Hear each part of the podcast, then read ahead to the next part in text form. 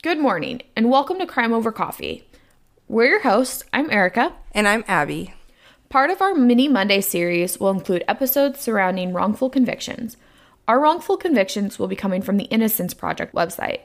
For those of you who do not know, the Innocence Project is a nonprofit organization that, by their definition, exonerates the wrongfully convicted through DNA testing and reforms the criminal justice system to prevent future injustices.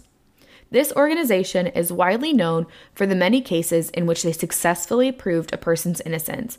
For each wrongful conviction mini episode, the information we are presenting can be found mostly on innocenceproject.org. Our wrongful conviction story this time is about a man named James Bain. James spent more time in prison than any other man wrongfully convicted and exonerated through DNA evidence. This is his story. So pour yourself a strong cup of joe and let's dive in.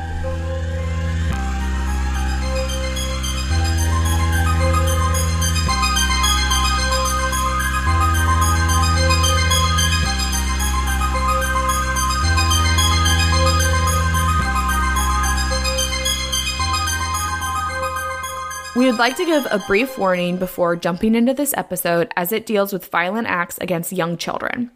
We will not be going into extreme detail outside of what is necessary to get the story out there. We would advise listener caution for this episode.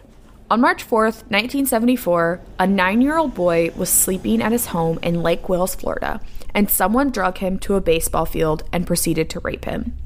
This young boy was able to give a brief description of the man who raped him, saying that the man was about 17 to 18 years old and had a mustache and sideburns. He even said that the attacker told him that his name was either Jim or Jimmy, which to me seems a little weird that an attacker is telling you their name. Yeah, unless they said it like during the ruse, maybe like, "Hi, I'm like Jim," you know. It sounded like he was just like taken from his home like he didn't even have the chance to like come up to him because it was oh. while he was oh. sleeping yeah so the victim's uncle immediately thought of james bain who went by jimmy based on this description. The victim was shown five to six photographs of different men and was asked who had attacked him. The young boy ended up choosing the photo of james. However this was one of those situations where the lineups aren't always the greatest and there were only two men in the photos that had sideburns. On March 5th, police went to question James, who stated that the night before he had been at home watching TV at the time of the attack, and this was corroborated by his sister. The police decided that this was not enough of an alibi and arrested him anyways, which unfortunately being at home isn't always a great alibi, but if that's what you're doing, then that's your alibi. Yeah, it'd be worse to try and lie and say you're doing something else. Exactly. At the trial, it was presented that DNA evidence was found on the underwear of the victim through semen. However, this was before DNA could be tested. They were able to use this semen, though, to determine the blood type of the attacker, and they discovered that it belonged to somebody that was part of blood group B. James was part of the AB group. However, they just claimed that the A was pretty weak in his blood, so it must have been him. I don't know a lot about blood work, but that doesn't sound right to me. Well, I didn't know either, but apparently, if you are part of the AB group, one of them can be stronger. Oh.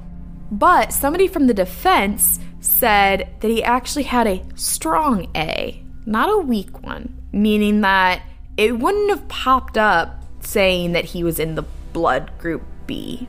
They sounds like fudged it to fit their story. Of course they did. Despite this evidence, James was still convicted of rape, kidnapping, and burglary and sentenced to life in prison. This was solely based on the fact that the victim chose him in the lineup, which to me really is not a great reason. Especially when it's a young child who's gone through a traumatic event, you know, and you can't just completely rely on their memory in that kind of situation. And when you're only giving them two photos that really can even fit the description that they gave.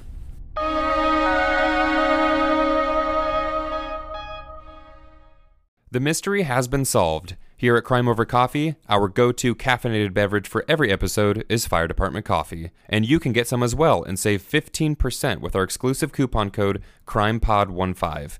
Owned and operated by firefighters and veterans, 10% of all their proceeds go directly to helping sick and injured first responders. And with an incredible range of flavors and caffeine strength, it's a company that all of us can easily support. So please go to firedeptcoffee.com and use our coupon code CrimePod15 to support us, support them, help first responders, and get some incredibly tasty coffee along the way.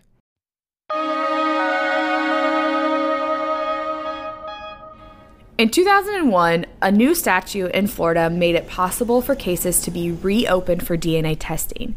So, of course, James wanted to make use of this. He submitted four handwritten motions for the evidence to be tested. However, it was denied all five times that he submitted it. With the help of Bob Young from the Innocence Project of Florida, the DNA from the underwear was finally submitted for testing, and this very quickly excluded James from being the perpetrator. The Polk County State Attorney, Jerry Hill, then joined the defense in order to declare James innocent.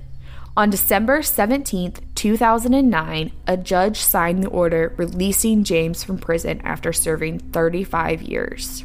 As soon as James was released, the first thing he did was use a cell phone to call his mother, which was super exciting for him because he'd never used a cell phone before. It wasn't around before he had gone to prison. James ended up receiving $1.7 million from the state of Florida for his wrongful conviction. He received $50,000 for every year he spent in prison. And while that's a lot of money, it doesn't do anything for the 35 years he spent. I agree. It's not, there's nothing that could make up for that, but at least it'll help him get back on track. Oh, yeah, it, I'm sure it did more than just get him back on track. It did everything. His mother even put her house and her car in his name, saying that he she wanted him to have something by himself because he's suffered enough. Oh. Did they catch the person who committed the rape? No. The real perpetrator has never been found. James is currently an advocate for the innocence movement and shares his wrongful conviction experience to middle schoolers and colleges and high schools across the country. During an event at Florida Southern College, a student had asked him what he thought about all the technology that he's been introduced to since he was released. And he just said that cars and telephones were the most surprising to him because even though there'd been cars before he was incarcerated, he said that, quote, none of them talked back to me, end quote. James is about 64 years old now as of 2019, married, and has a young son. He is currently in the process of writing a book. James is living life to the fullest after spending 35 years in prison for a crime he didn't commit. You can find us on Instagram at Crime Over Coffee or on Facebook at Crime Over Coffee Podcast.